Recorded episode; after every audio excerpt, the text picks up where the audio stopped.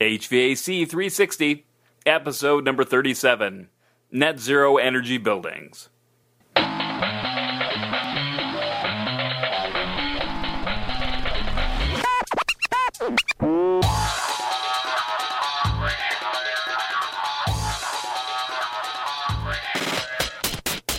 Welcome back, everybody, to another episode of HVAC 360.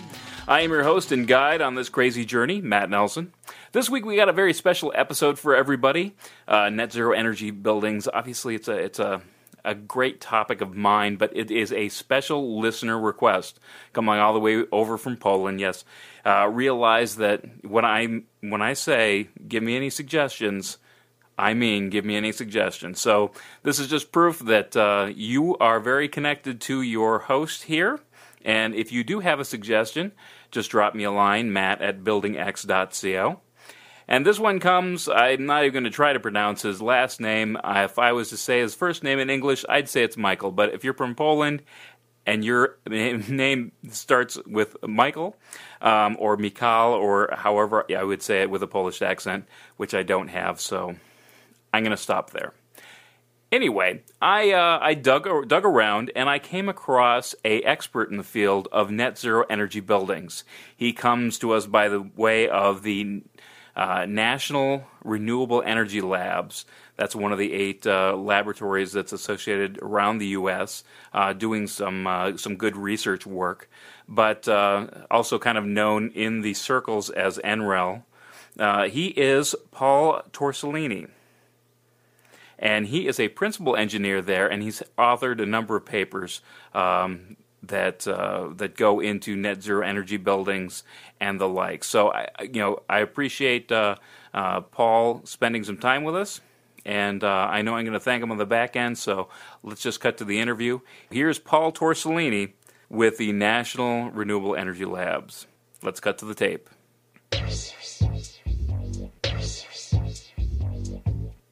All right, today we're talking with uh, Paul Torcellini of the National Renewable Energy Laboratories, or NREL. NREL. Um, he's a principal engineer there. How are you doing today, Paul? Good. And yourself? I am. Uh, I am. I am. I am managing. I got oh, a little, okay. bit, a little bit of head cold, but uh, we'll get we'll get through that today. So, tell me a little bit about your your background. Okay, so I'm a mechanical engineer um, and have focused primarily in energy efficiency for buildings, uh, and my thesis topics re- were related to that. I have almost 20 years of experience at NREL, uh, managing a, a, group of research engineers looking specifically at what it takes to create uh, very low energy buildings. Now, uh, I, you know, I, I, guess you, you Google your name, and there's like, you know, a whole bunch of papers that just pop up. You know, how, how many papers have you contributed to over the your career? Oh, it's certainly in the order of several dozen uh, papers, you know, primarily related to case studies of low energy buildings, measuring actual performance of low energy buildings, and more recently, uh, the concept of zero energy buildings and how to actually accomplish that in today's world. Now, uh, tell me a little bit about what NREL is. I mean, it's obviously it's the national uh, national energy national. You you explain it. Okay, so the National Renewable Energy Lab is one of several national labs that is owned by the U.S. Department of Energy, uh, predominantly funded uh, by them uh, through the U.S. Congress. Um, NREL has a very specific mission uh, to look at energy efficiency and renewable energy. Uh, not only do we do work in the buildings area, but transportation, biofuels, wind, uh, photovoltaics, uh, solar thermal. Um, so there's quite a broad range of um, trying to address critical research issues uh, to reduce energy impact. Now you talked about low energy buildings. Um, I guess what is you know is was there a, a, large difference? I mean, there was a, was there a shift in focus from going from low energy to zero energy, or what what you know what made that shift? Uh, not really. I think there's a lot of words that have been used to describe um, buildings that have less environmental and energy impact. Uh, you know, people talk about high performance buildings and green buildings, uh, low energy. I think many years ago the term was more passive solar buildings. Um, whatever it is, they're really buildings that minimize their energy consumption, impact on the grid through better design, through better operations. Ultimately, the objective is not so much the name, but how do we really reduce uh, the energy that goes through that meter? Um, the zero energy term uh, came about as probably a couple different pieces there. One is that it's, it's a nice benchmark that people kind of gravitate to it um, because the implication is certainly that there is none or minimal impact on the grid. Um, in reality, when we talk about zero energy buildings, most people use a definition that you're um, exporting, you're, you're generating energy on site, using it in your own building, and anything that's extra you export to the grid. And then if during the year you need some of that energy, you can actually buy it back. And so over the course of the year, the balance is zero across the meter. Now, I guess you've, you've touched on an important point because uh, there's been you know some discussion if you if you're you know at all involved in this topic about you know a site net zero building or a source net zero building. Can you explain the difference? Sure. Uh, a lot of it has to do with how we define a boundary. Um, and so you know, backing up one step, one of the things about zero energy buildings is that zero is a real number, as opposed to a green building or a low energy building or high performance building. You know, we can talk about those terms all day long, but there's no real definition that says it is or isn't. Um, so a zero energy building creates a definition of zero. Now, the next question is what is zero? How do you define the boundary? uh, and what metrics do you use. And so when we talk about a site, really we're talking about the amount of energy that goes um, to and from that site through that meter, and that's where the boundary is. And it could be the building, it could be a campus, it could be you know a subdivision or small community that establishes that boundary to, to interact with and do that accounting. When we talk about source, we're really backing up that boundary to include inefficiencies at primarily the power plant and the distribution of that. But it also includes things like, you know, the amount of energy to move natural gas to your site. Um, we, we've even looked at issues where people have on-site wood chips and they want to look at it from a source point of view, and we include the transportation costs or energy to bring those wood chips to the site. Um, it really is how you define the boundary. Um, now, on the other side of it, when you know when when push comes to shove and you have actually have to measure something, you're not going to go out to the power plant and measure how much coal went into that power plant. But what you do do is you look at your utility meter, which is site based, and you use some kind of multiplying factor to try to get at the source impact of that. Um, and there's a lot of discussion about how that multiplier is determined and whether it's valid or not. Ultimately, no matter what definition you use, it ultimately comes back to your building's boundary and trying to minimize your impact on the rest of the grid. So, I mean, is is one more important than the other? I mean, if you're thinking about building, you know, a net zero building, um, I, you know, does it matter? Uh, it does to some extent. Um, I can give you, you know, some interesting examples of people trying to reduce their environmental uh, footprint. Uh, one would be something like, I'm going to build my building in Seattle because the site to source conversion is better because they have a lot of hydro on that grid.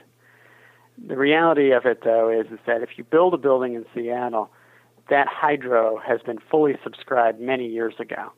And so all you're doing by building that building is actually, re, you know, increasing their footprint. And the chances are that incremental dispatch is coming from something like natural gas. Um, so part of it is is that sometimes, you know, when, when you set a test and you set the boundaries of the test, and people want to pass, sometimes people say, well, what is the most creative way I can use to pass that test? And you know, you know, check it off that I've met that accomplishment. And that's what we see more in how people choose boundaries, not more that one's better or worse than another. Um, so, you know, in an ideal world, you know, you'd say, well, I'm net zero site and I'm net zero source. You know, you could even extend that further and say I'm net zero emissions, mm-hmm. uh, which is another um, metric that's used. And you know, you mentioned looking up some of our papers. We have papers that actually describe uh, kind of the pluses and minuses of the different definitions, and in particular, when you choose one, you know, over another, what games might you be playing uh, with that? Um, I've also seen some very funny ones, like uh, people creating net zero electricity buildings.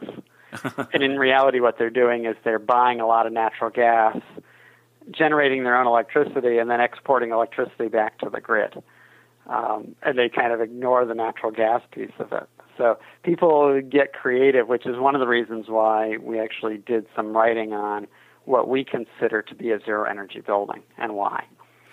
All right. So I mean, when we talk about, at least in the United States, when we talk about you know scope of of how many buildings actually you know are kind of you know have this um, you know name net zero building you know I, I, guess what what's this kind of the scope? Are we talking about a lot of buildings? Are we talking in the tens? Are we talking in the in the thousands? I mean what what's the scope of this well we we don't officially track it um, but my feeling is it's probably kind of in the tens range you know tens to towards a hundred um, we do have um, a list of some of some buildings that we know are out there that are zero energy um, and if you you know are very purist uh, a purist about that definition, you know people talk about having things like off-grid houses. Well, those aren't really zero because, in, according to the definition, quite often they're using propane or something for cooking or for emergency backup generation when they don't have enough photovoltaics. So those even don't qualify under a zero definition. Uh, but we do know, you know, that there are definitely some out there, and uh, we hear more and more every day about people either striving to do that or that they've accomplished that. Now, I mean, you, is there a feeling that I mean, there's any growth in this area? Is it is it just is it more interest based? Uh, well, there's definitely growth. Um, there's a segment of the population that I would call very early adopters um, that are interested in doing this and have made a commitment, usually as building owners, owner occupied buildings, that this is something they want to do. Um, and I would say, you know, 10 years ago, I didn't hear of anybody doing something like this or at least publicizing it. And I'd say today we're, we're getting a lot of interest um, in the topic. Uh, a lot of people are realizing that it's not as expensive as they thought it might be, um, and that there are more and more examples. And the more examples you have out there, the more people that realize, oh, it's something I can have, it's something I can do. It's like any kind of technology adoption. You know, if you said 30 years ago, how many people have cell phones? Well, the technology was out there but people didn't have them. And then suddenly, almost overnight, you know, in the last decade, suddenly everybody has one. And so, you know, I mean, we are at the very early stages of this, and you know, obviously anything you can do to accelerate that helps. And part of that is just knowledge and people learning about the concept and saying, "Oh yes, that's something that I want. That's something I'm willing to go out and purchase." Right now, I know that uh, if you look at ASHRAE Standard 189 for the high performance buildings, um, you know their ultimate goal is to kind of drive it down into a, a, a net zero design manual in essence. Uh, yes, well, and it, uh, it's uh, it's not really a design manual, but it's really a standard to right. say that you've either met that or not. Just like you've either accomplished the zero energy or not, according to you know a definition. Um, but it, it's showing the interest and the direction uh, even ASHRAE 90.1, uh, the newest version 2010, is substantially less energy than the previous version, 2007. Um, and there's several organizations. You've got Architecture 2030, California Energy Commission. Um, ASHRAE has made statements. You know, all these organizations have made statements that this is the direction they want to head. Uh, and they've many of these uh, the target numbers I'm seeing is somewhere in the 2030 timeframe uh, to actually, you know, have this be a very routine thing. Right. Now, I mean, as, as far as you know, I guess uh, globally, when we take a look at this, you know, are there areas around the world that may be ahead of the U.S. or that may have been, you know, thinking about it differently or acting upon it differently? Um, that's a, a, difficult question because you know there's different policies, there's um, even different um, needs and different regulations in different parts of the world. Certainly, uh, the International Energy Agency, in particular, a couple of uh, the groups, including the Solar Heating and Cooling Group, have task force task forces looking at this and what research is needed and helping to accomplish some of that research. Um, task 40 um, from the Solar Heating and Cooling Program, International Energy Agency, is one such program that's doing that. And it probably has 20 or so countries involved in uh, collaborating together, looking at definitions, um, looking at what case studies are out there to use as examples, uh, you know, basically to help move this forward. Um, I'm not as familiar with some of the um, European Union directives, but I believe, I believe they also have some directives that are heading uh, towards zero energy in the long term. Okay. So I guess the you know the the big question is you know okay what's when you when you think about a net zero building, yeah what are some of the technologies being employed? So that it, it ranges all across the board. The, the first, you know, let, us divide it into kind of big families first. You know, the the biggest thing you need to do is reduce the energy load, and unless you can get that load down 50 to 70 percent uh, from kind of the current codes, what current um, practices today, it doesn't make sense to put the renewable energy generation on the building. Now, you can still do it, but if you're trying to do it from an economic point of view, you need to get to that say 50% savings first, and then you know the remaining load can be uh, generated. Um, most people are using photovoltaic technology uh, to do that generation. Um, quite often, people say, "Well, I can make my building green, and I'll put a bunch of solar panels on it and be done." Um, but really, that that's missing the point here. It's really to save that energy uh, first, um, there are many technologies uh, that can be used in broad families. Usually, we classify it as first deal with the lighting load. Um, most buildings in the United States uh, could be or could have been day lit, um, that is, using the sunlight to offset electric lighting loads. Um, in commercial buildings, that, that's usually your biggest impact. That also reduces your cooling load, allows you to downsize that equipment. Um, the next piece is usually the plug loads, uh, what we call plug and process loads uh, or miscellaneous electric loads. Continues to increase in buildings. Um, but that is something that the owner can manage. Uh, one of the things that we did at NREL was we went through and inventoried our plug loads and really started looking at what we were doing uh, from an energy consumption point of view with those loads and we reduced them in half. Um, we started moving to all laptops, and you know the flat screens are pretty well um, in the, the marketplace today. Um, but even things looking like we had fax machines all over the place, um, and you know there's a technology, and I think sometimes what happens is once something gets plugged in, it never gets unplugged. like taxes. And so, I mean, we we basically eliminated all of our fax machines we eliminated a huge fraction of our printers. We went to three in one document processing devices that take care of all of that. We're scanning a lot more. Um, you know, email has certainly changed that dynamic. Um, but we reduced our plug loads 50%. We also looked at how we were managing our data center. Um, and before, you know, and this was all part of us procuring what we believe is the world's largest zero energy building now. But we had to reduce our plug loads in half in order to even think about being able to procure such a building. Um, once we did that, um, and I already mentioned the daylighting, uh, we looked at, in our case, natural ventilation, uh, operable windows in the building. Um, the loads became so low because of reducing the plug loads and the lighting loads that we went to all hydronic based heating and cooling, um, basically um, in the slabs, in the concrete slabs of the building. Um, we condition the outside air separately um, so we can regulate its humidity and bring it in uh, as it's needed in the building instead of just blowing a lot of air uh, in order to keep the space heated and cooled and then ventilated. Um, so we really looked at what all those loads and all those pieces were.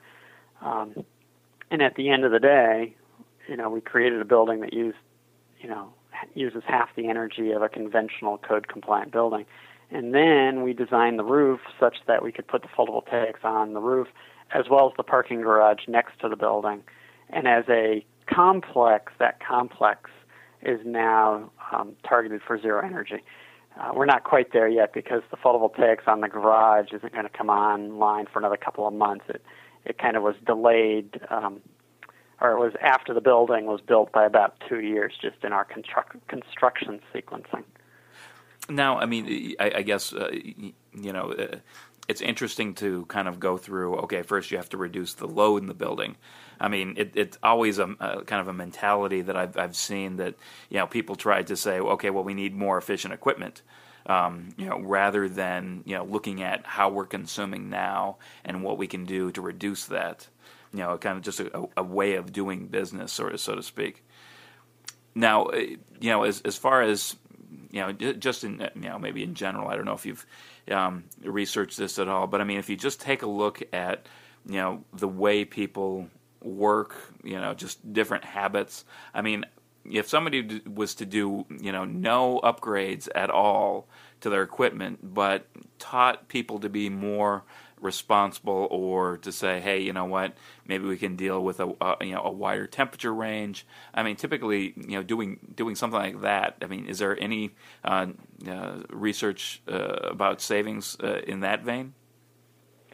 Uh, sure. So the the occupant has a big role and responsibility here, for sure. Um, but we don't want them to be comf- uncomfortable.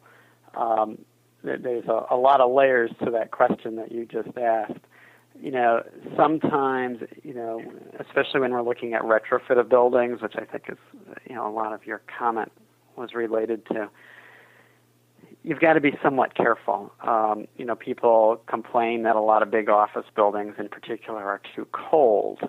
Well, that's actually a, a, a energy efficiency measure because in order to get the humidity out of the air in these old traditional HVAC systems, you have to cool down the air to get the humidity out and condense it out. Um, most of those buildings then would require that you reheated the building up to a comfortable temperature. Well, that takes a lot of energy. You hear about people that say, oh, yeah, we're running our boilers in the summertime to keep the building comfortable. Well, a lot of buildings, as an energy efficiency measure, have backed off on that, that reheat, and as a result, the buildings are cooler. Um, but that's a that's a condition of how that heating and cooling system was set up. There's still a lot of uh, what we call constant air volume systems out there.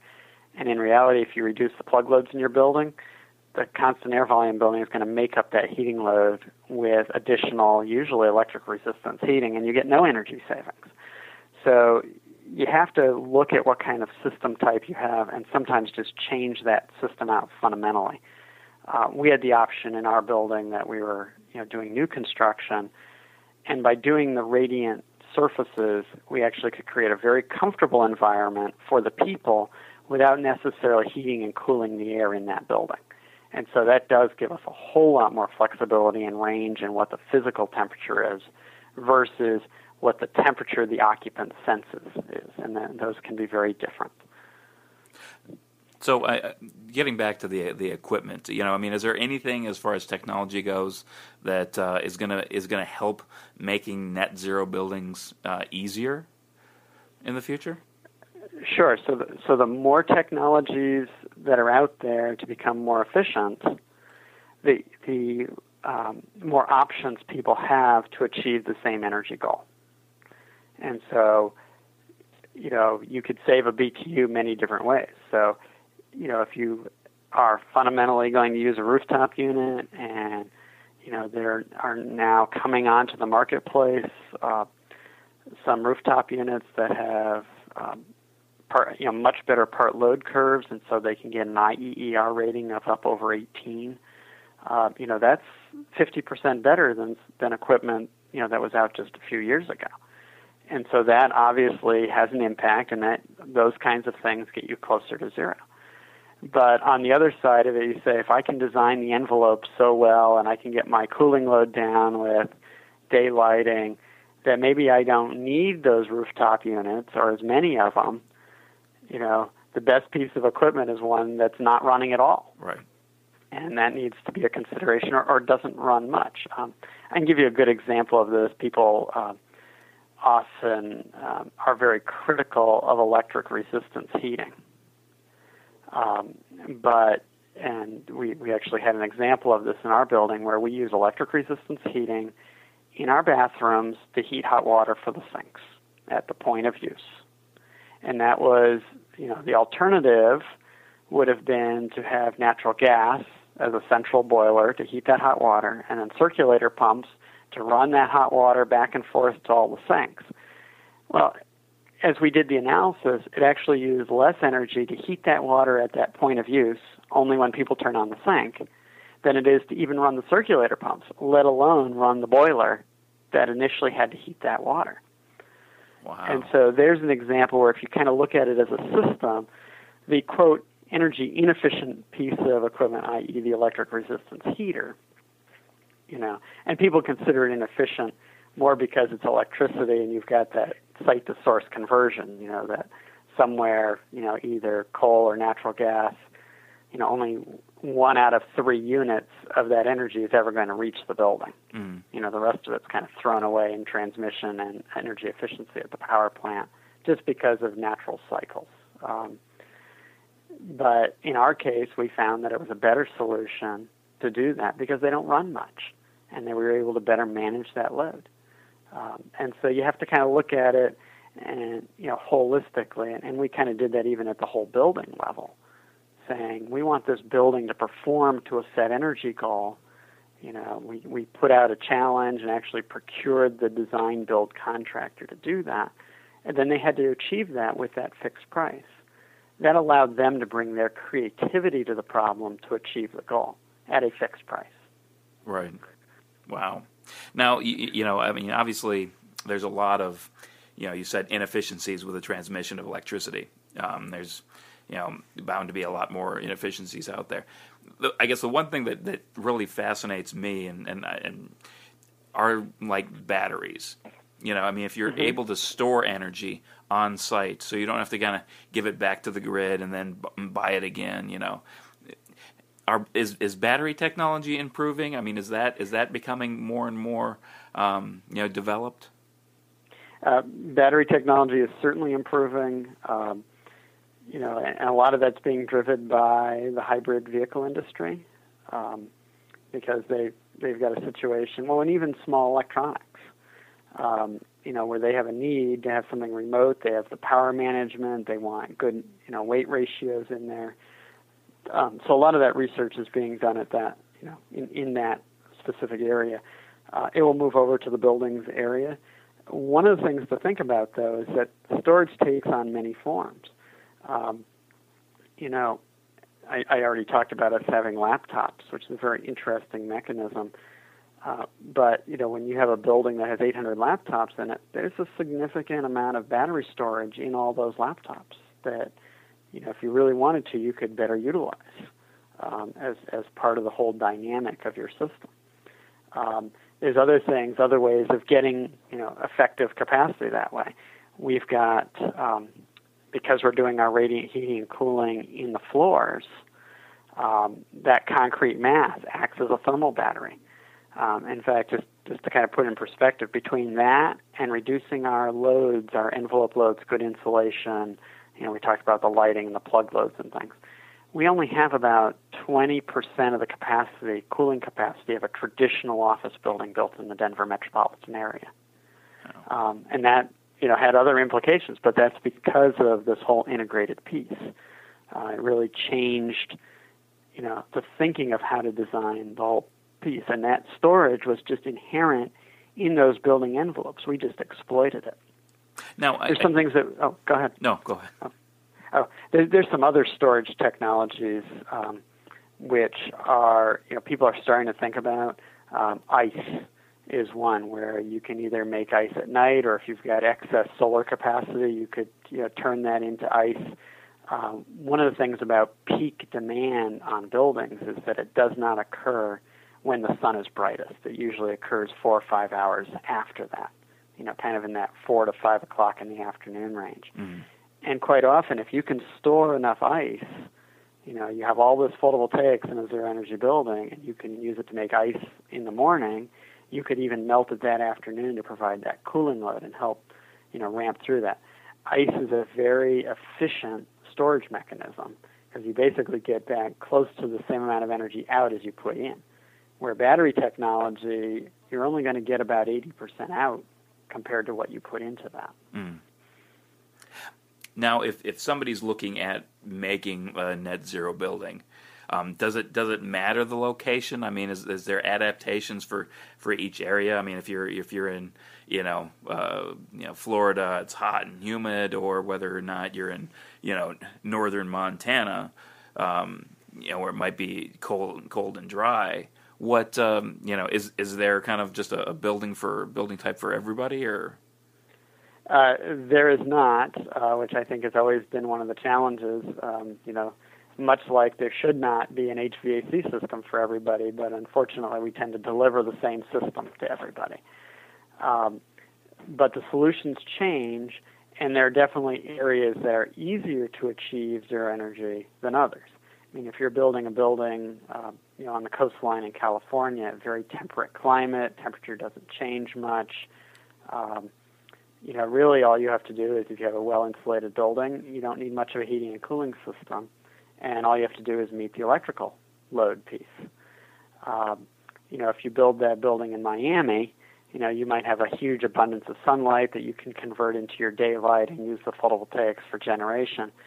But you also need a lot of energy just to dehumidify that building and make it, you know, comfortable, you know, in the summertime. Um, you know, Montana's the opposite end. You're going to have less solar gain available, um, and you have a much larger heating load. Uh, but that usually gives you some opportunities on the passive heating side.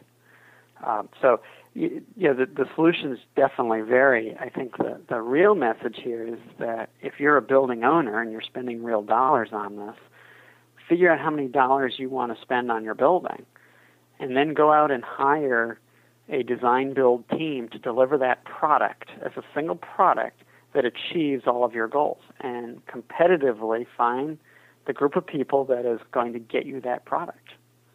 Okay. Well, let's and, and they will and no, and they will come up with the design solutions, you know, to meet the need in that environment.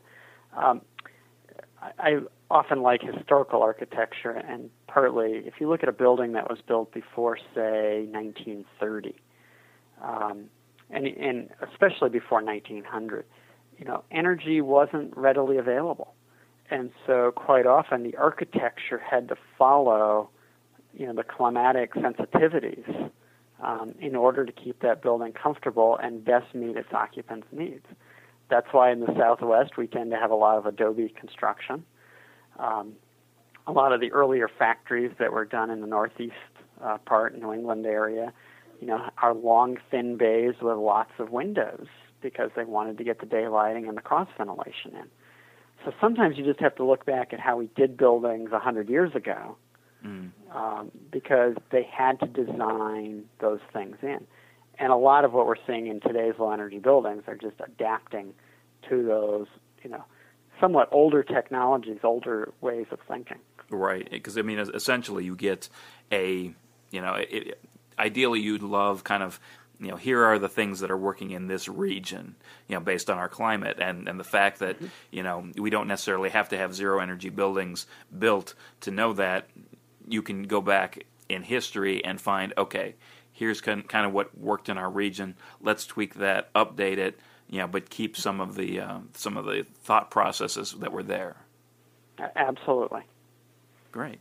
Now, when we talk about net zero engineering, you know, you, you hire the design builder, um, you know, to do this. And obviously, you know, if there are not that many buildings, it has to be somebody pretty special.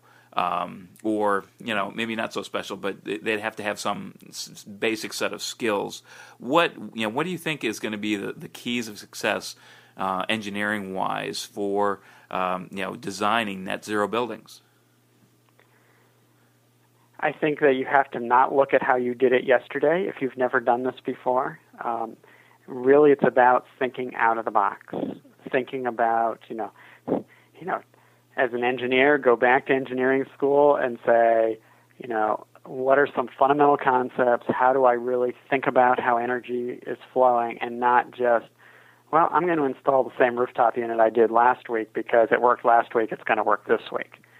Um, and so up front, it takes some creative thinking and it takes some brainstorming and a little bit out of the box. We talked about looking at some things historically. I'm not sure that um, other than the creativity and, and the willingness um, to, to kind of trust your calculations and to think out of the box. Um, I would say are the biggest skills that we need to kind of remind engineers that most of them have, and a lot of them haven't um, probably exercised them as much um, of late. so, so use those long lost muscles, is what you're saying. Absolutely. Uh. Um, I, I think in a lot of cases, you know, especially people that have been in the industry a long time, you know, there was a lot of interest in this in the you know late '70s, early '80s, um, and it kind of you know it kind of disappeared a little bit, at least from the forefront. Um, and you know, there were schools that were teaching some of that then, and, and some of it was just dusting that off um, again, and and even just looking around and saying, you know, what else is out there? How how can I help the owner? and, and challenge him to think differently. You know, things like, you know, if I'm an HVAC engineer, and well, and the other part is let's get out of our silos, mm-hmm. right?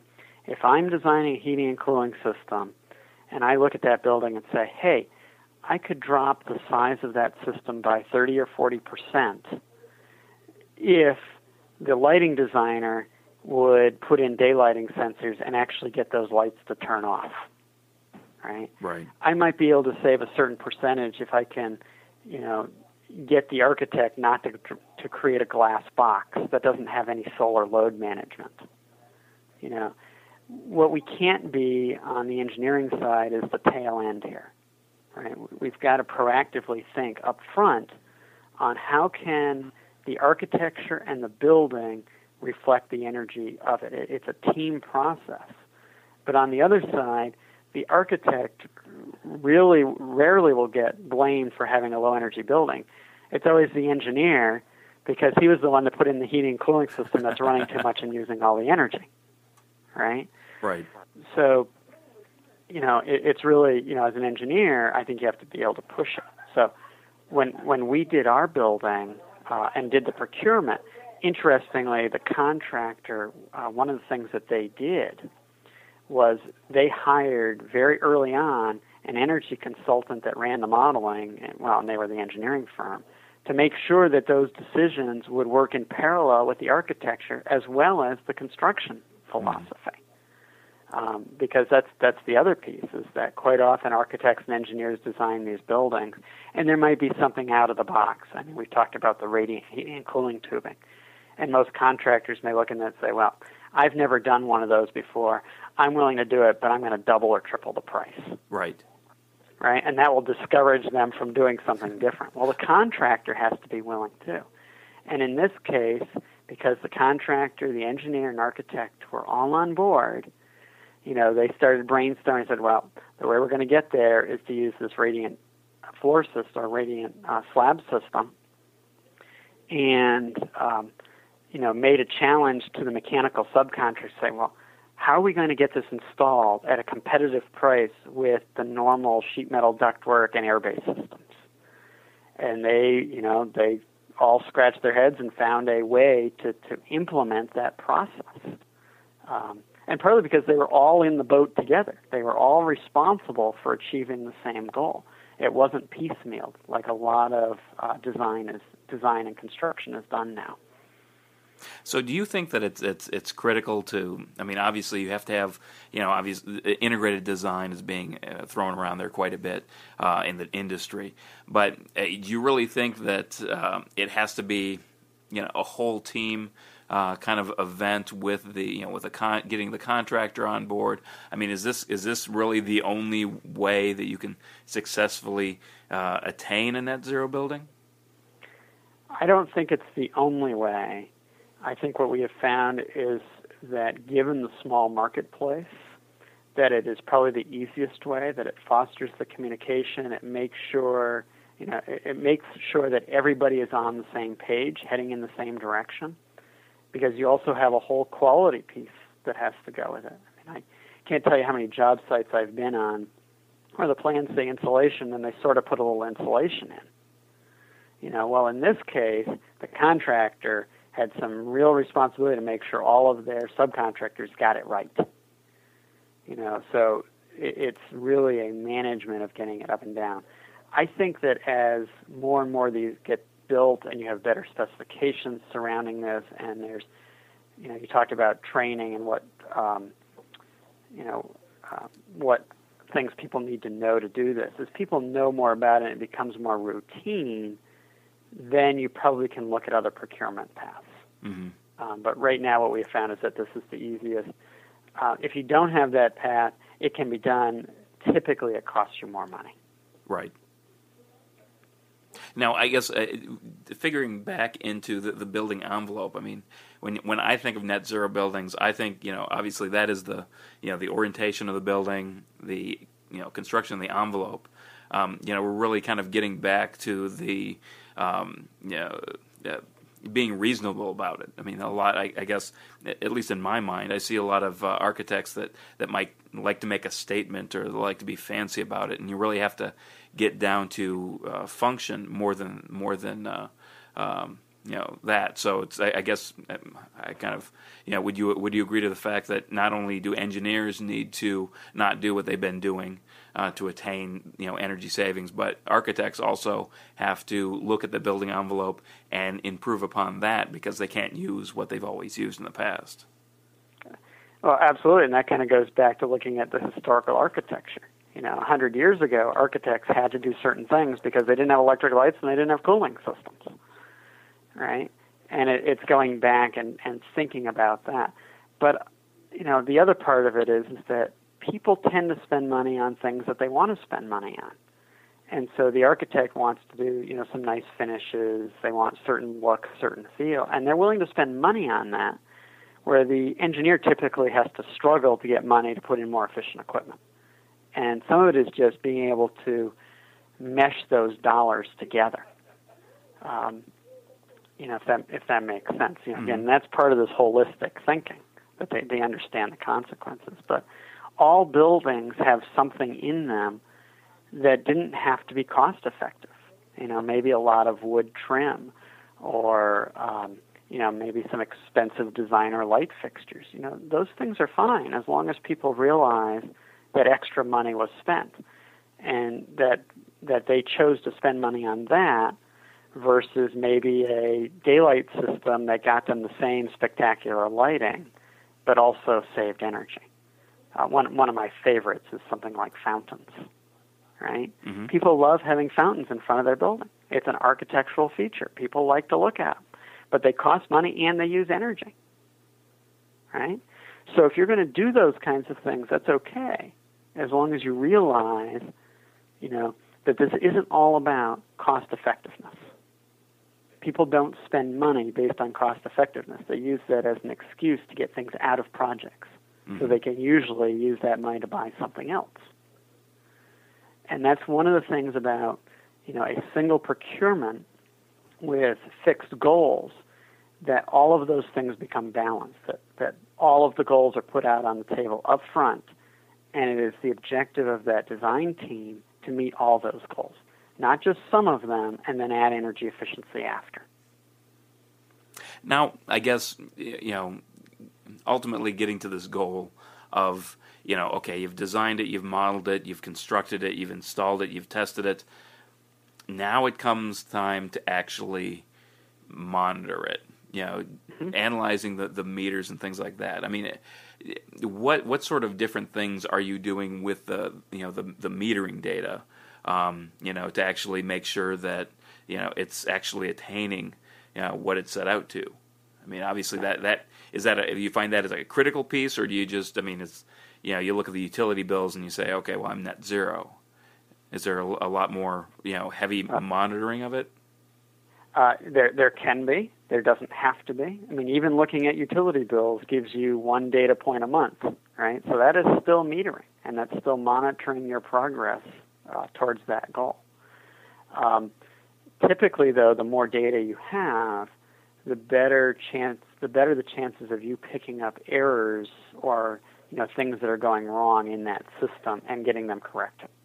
And so, um, but you have to be able to use that data in a meaningful way. I see a lot of people collect a lot of data and spend a lot of money on data acquisition systems and metering and don't do anything with it. Well, you know, at that point, you know, there, there's very little value. Um, there's another point that you kind of raised in there too, in, in terms of how does the building perform according to an expectation um, or a design expectation or a goal set up up front. Um, what we have found is that a lot of people use energy models either for code compliance, maybe they use it for an initial conceptual uh, to get them on track with energy efficiency, and they don't follow that energy model with the design of the building. And then they start publishing data about the building and they say, oh, well, here's what our design model said the building was going to do. But that model, by the time construction is done, may not look anything like the original building. And then data starts coming in, and the two, the two obviously aren't going to match. Okay. I mean, I've even seen people use try to use models, different size buildings, you know, all kinds of things.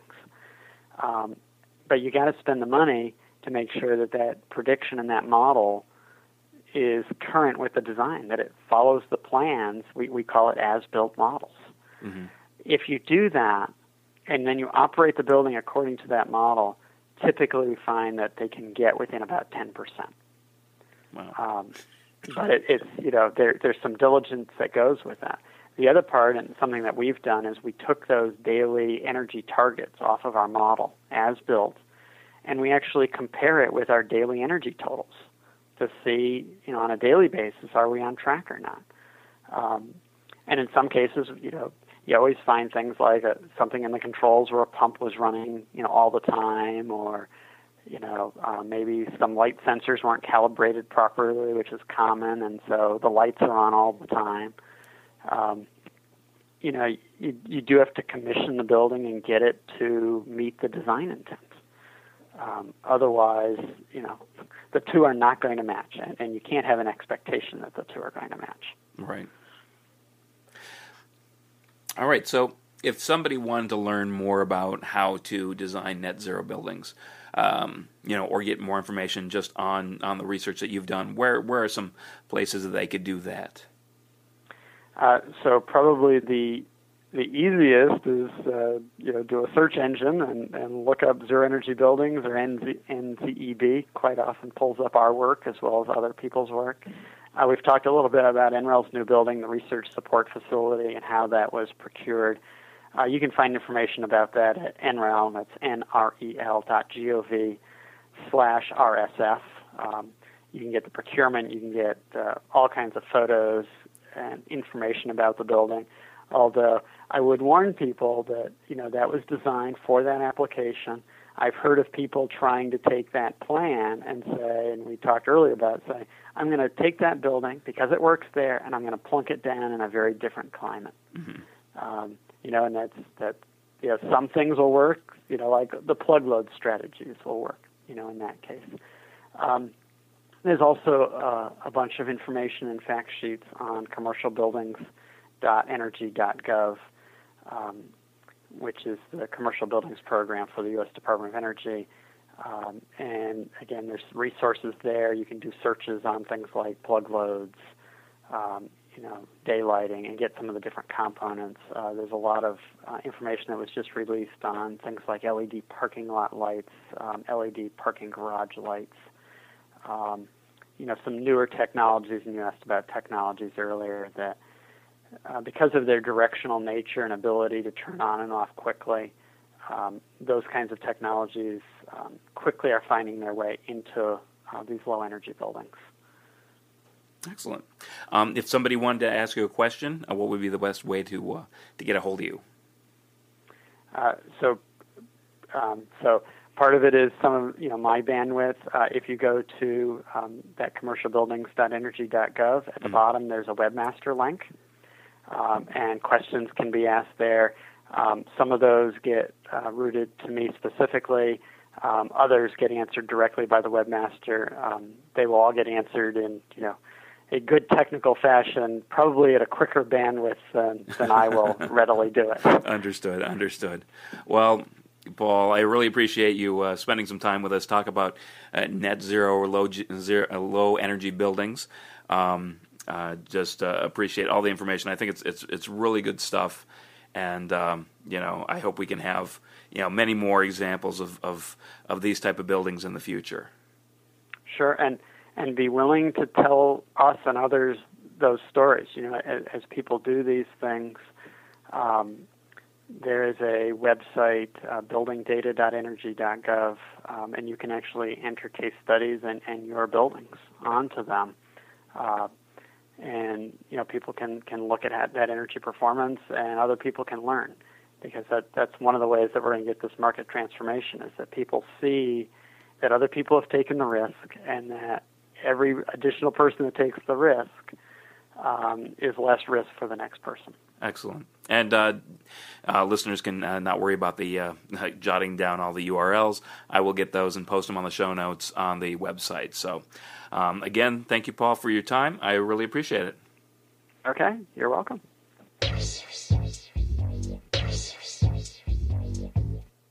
All right, and we're back. Uh, thanks again to Paul for uh, taking some time out of his schedule to uh, to talk with us about uh, the net zero energy buildings. I, I, you know I think it's very it's, it's fascinating. It's always been a, a, great topic of mine. I mean, how you can actually minimize the impact in the environment. You know, whether or not you believe in global warming or uh, you think the green movement is a, is a bunch of smoke and mirrors. I think what, undeniably we should be good stewards of uh, of of the environment that we have you know, we should leave the earth better than we found it. And I think that, uh, you know, going in that direction, using less energy, being smarter about our designs, thinking about it a little bit more. I think, I think we got the heating and cooling thing down.